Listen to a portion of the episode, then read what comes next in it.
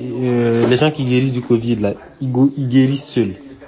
Parce que, selon les chiffres que moi j'ai, hein, dans 80% des cas, c'est bénin. Donc, tu, ton corps, il sait se défendre tout seul et puis voilà.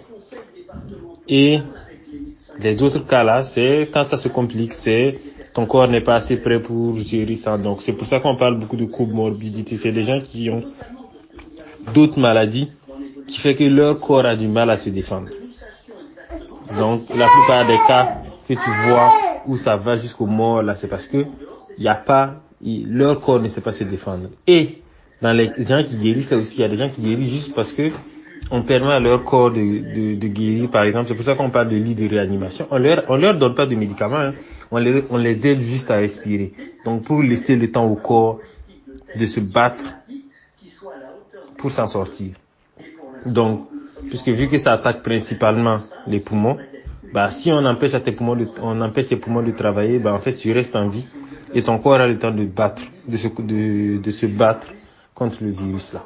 Sinon, il n'y a pas de médicaments pour l'instant. Bon. Il y a des pistes. Est-ce que ça va aboutir? Faut prendre du temps parce que le monde du médicament là, c'est un monde particulier. Ça, de toutes les façons, comme on dit, a un médic, a un vaccin qui doit sortir, espé- n'espérez pas ça avant un an.